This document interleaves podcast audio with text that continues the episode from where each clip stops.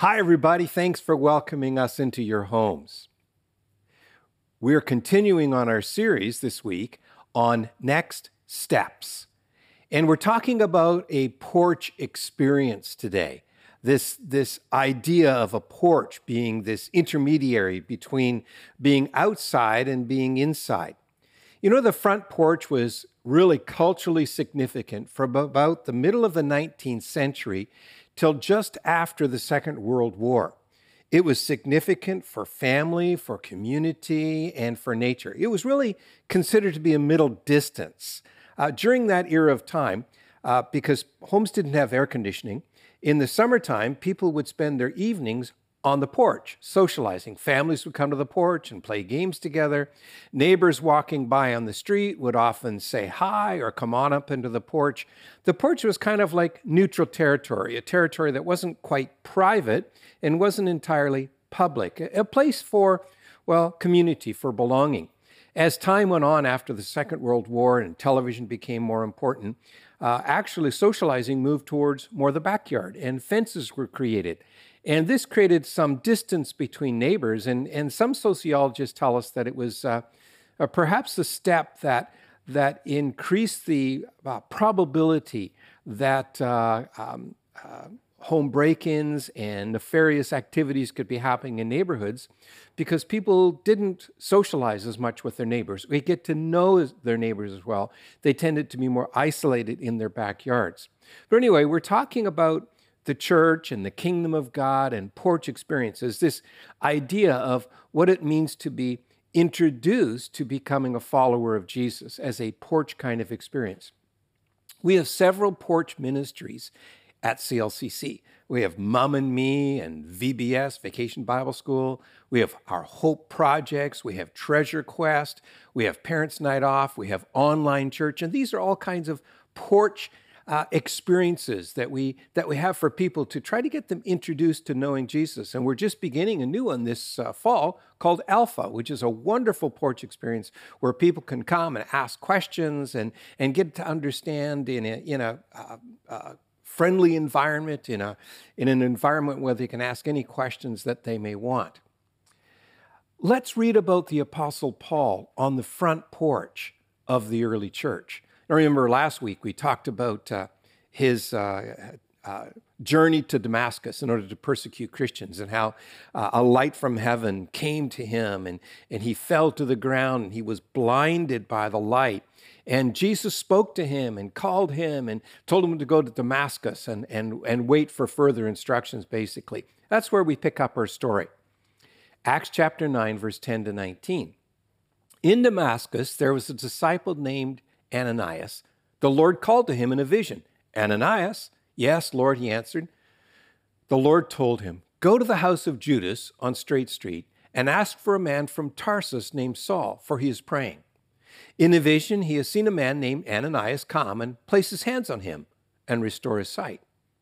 Lord, Ananias answered, I have heard many reports about this man and all the harm he has done to your holy people in Jerusalem.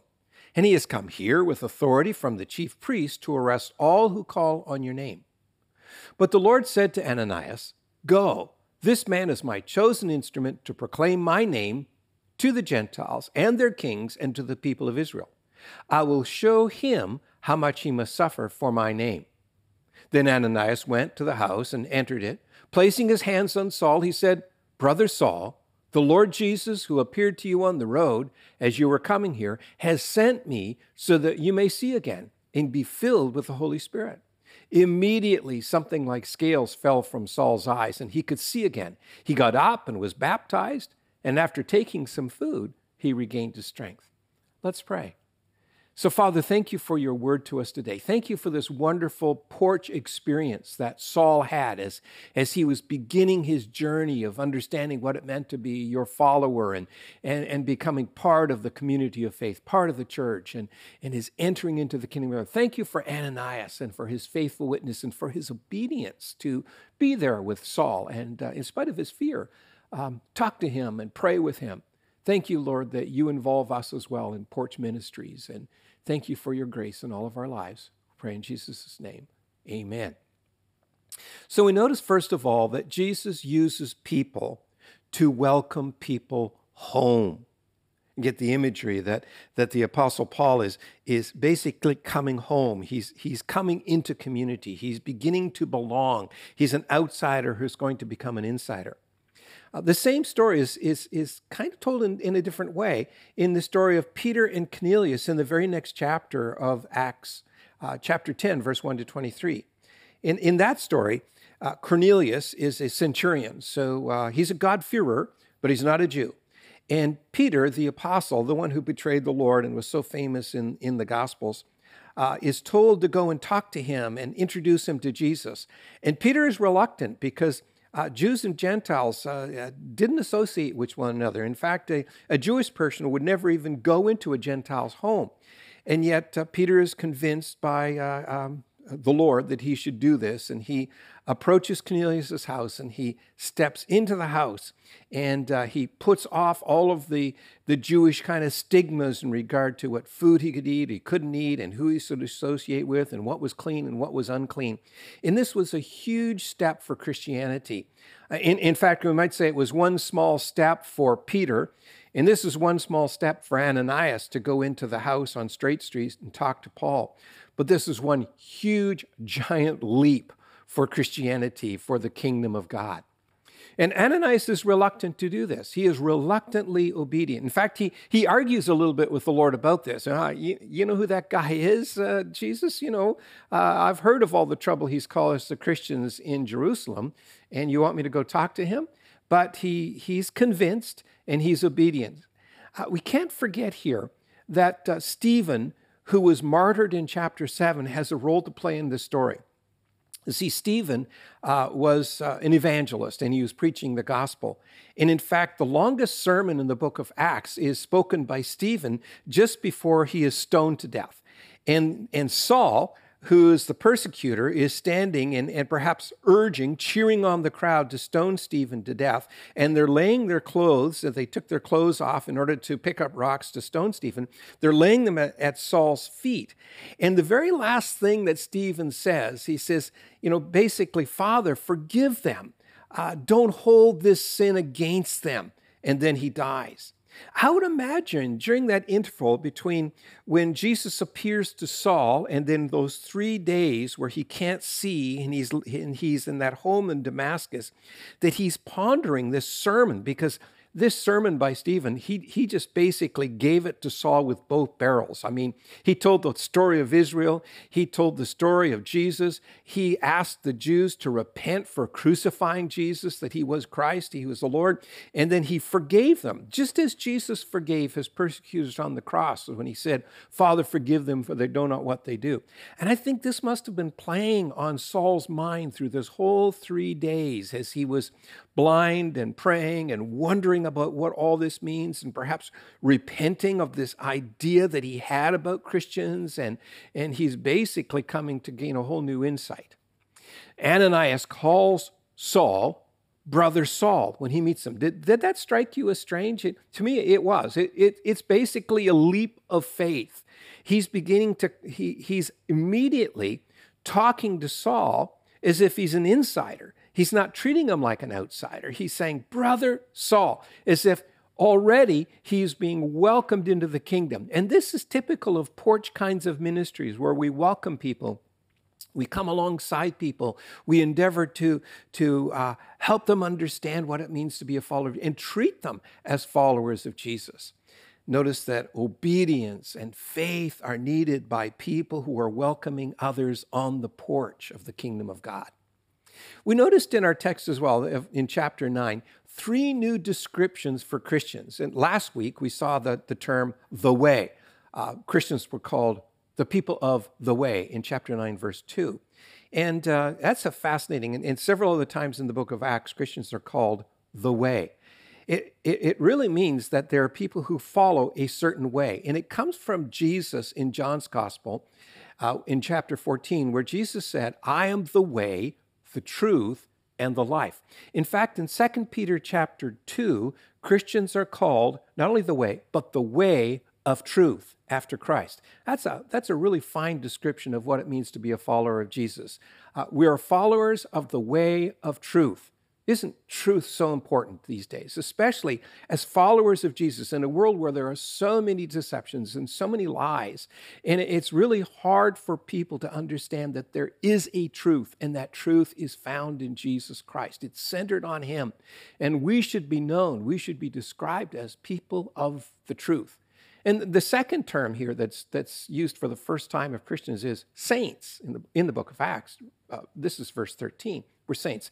That comes from a word which means we're holy. And holy means to be set apart, to be different, to be unusual, to be unique, to be set apart for God's purposes. And that's a great description, isn't it, of who we are? We, we are people who have been set apart for God's purposes.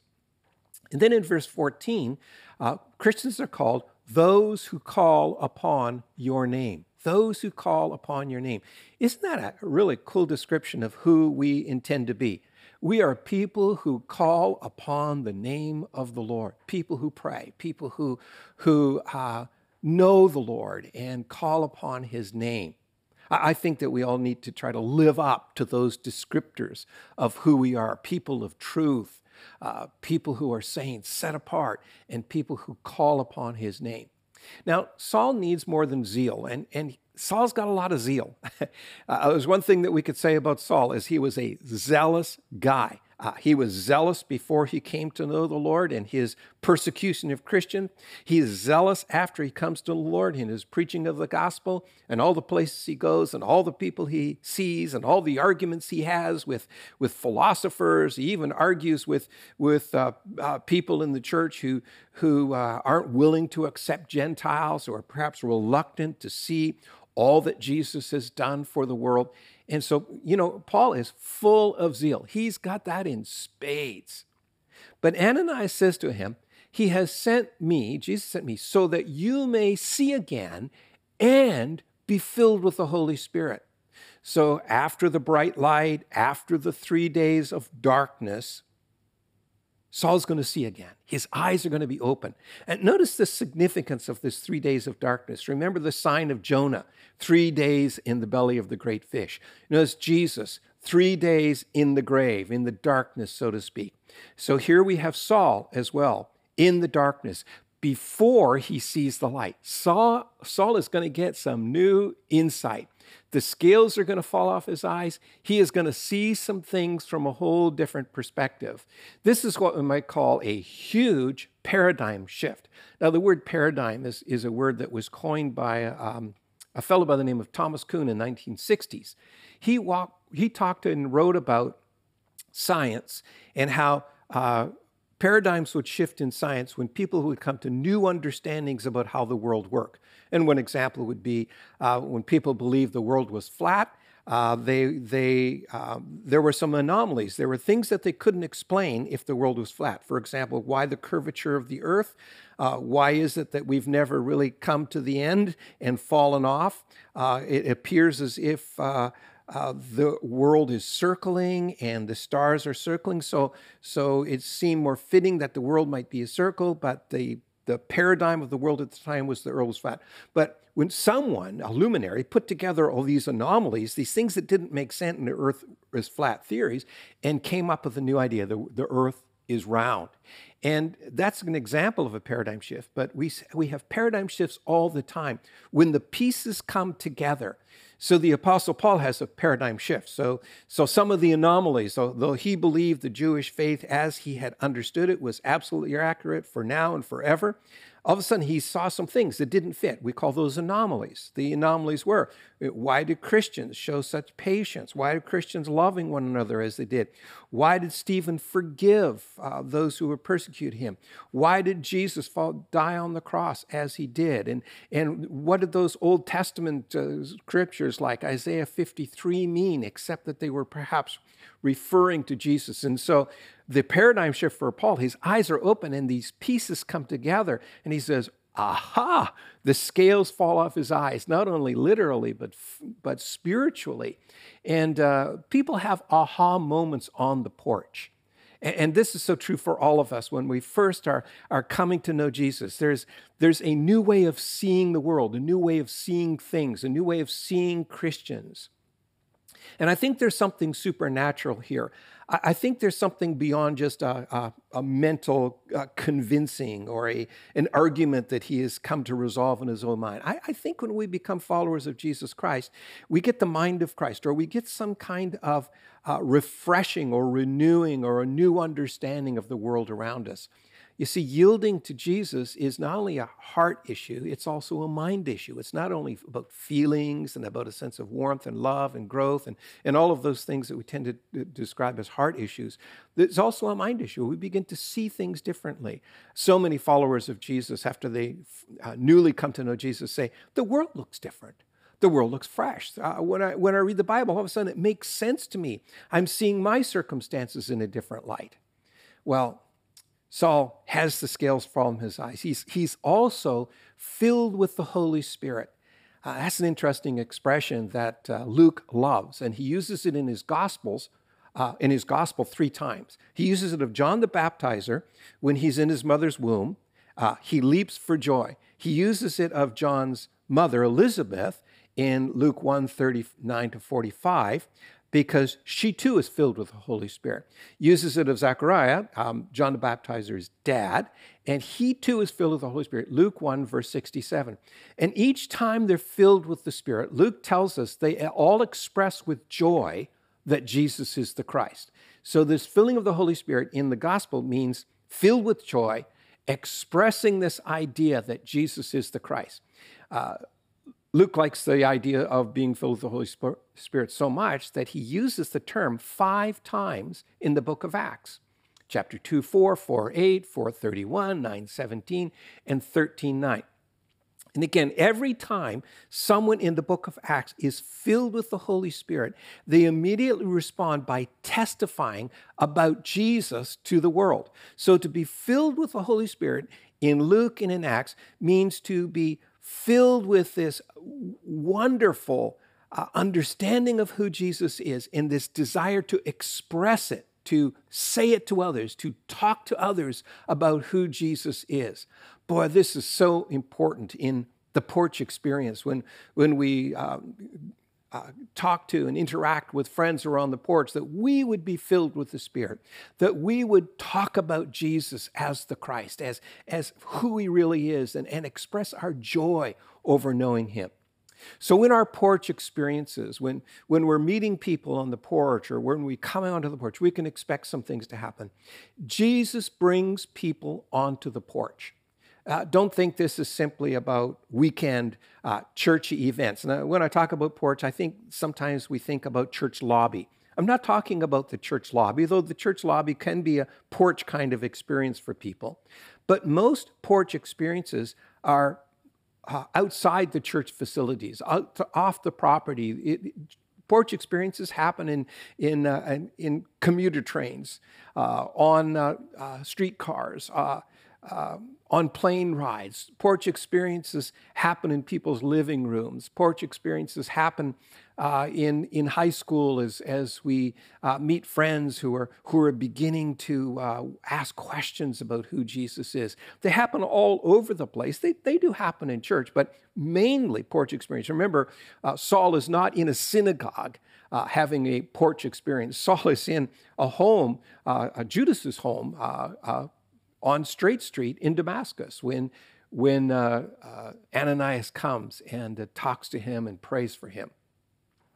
Notice also that Jesus uses us to welcome people home. This is not just something that Jesus does in bringing people on the porch or giving them new insight or filling them with the Spirit, but Jesus uses obedient servants to come alongside this requires faith, it requires boldness, it requires obedience. It's sometimes not easy to talk to people who are going through a porch experience, who are brand new to the faith, and, and welcome them and love on them and, and pray with them. We also need to be filled with the Spirit. We need the fullness of the Spirit so that we would, with joy, express our devotion, our love, and our understanding of who Jesus is.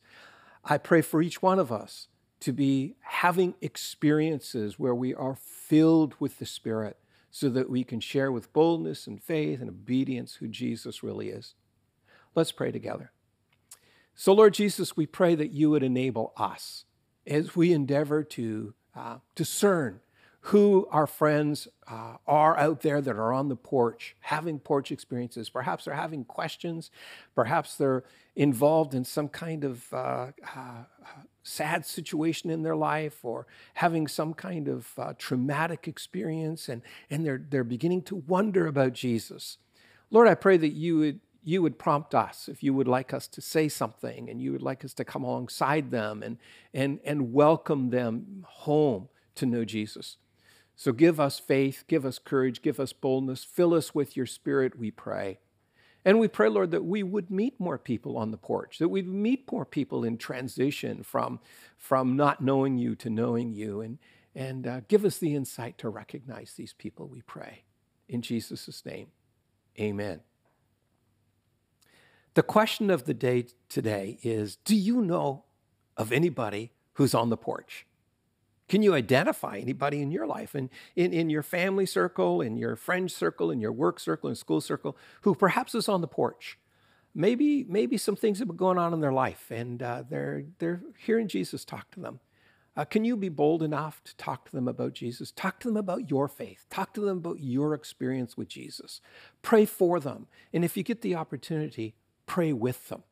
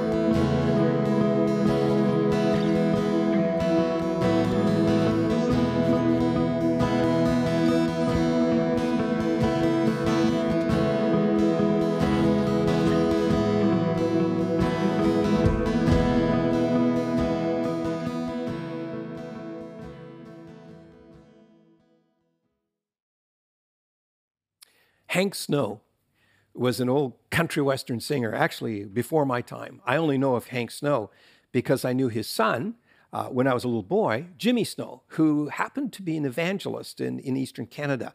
Um, he had uh, come to know the Lord uh, in a miraculous way. I still remember his testimony. He was a raging alcoholic and marvelously came to know Jesus and, uh, and went around sharing the gospel. But Hank Snow used to sing a song that I, we used to sing in church, if I remember correctly, when I was a little kid. I see Jesus standing at the Father's right hand. I see Jesus just over in the promised land. Work is over. Now I'm coming to thee. I see Jesus standing, waiting for me. And that was taken, of course, from the passage uh, in uh, Acts Gospel, chapter 7, where uh, Stephen is talking about seeing Jesus. Actually, in the New Testament, there are four experiences of a vision of a risen and glorified Jesus. We have it in uh, the story of Stephen uh, in Acts 7. We have it in the story of, of Paul's conversion here in Acts 9. We have it on the Mount of Transfiguration in Matthew 17, where some of the disciples saw Jesus transfigured, transformed into the resurrected, uh, glorified Jesus. And we have it in John in Rev, by John in Revelation, in the book of Revelation, as he talks about Jesus in the vision of Jesus that he sees. And each of these experiences of the risen, glorified Jesus profoundly, profoundly affect the people who see Jesus. You know what? I, I think we all need a fresh vision of Jesus. I, I think sometimes we get so caught up and so entwined and, and over involved in the circumstance that we, we forget to see Jesus for who he really is. And, and uh, that's my prayer for us. My prayer for us is that we would have a fresh vision of Jesus, his great love for us, his power, his authority, his appeal to us, his call to us, so that we too could be like Ananias and like Peter going to Cornelius, and we would be bold and reaching out to people and talking to them about our faith in Jesus Christ. Well, God bless you. Have a great week. Our doxology is from Ephesians chapter 3, verse 20 to 21. Now, to him who is able to do immeasurably more than all we ask or imagine, according to his power that is at work within us, to him be glory in the church and in Christ Jesus throughout all generations, forever and ever. Amen.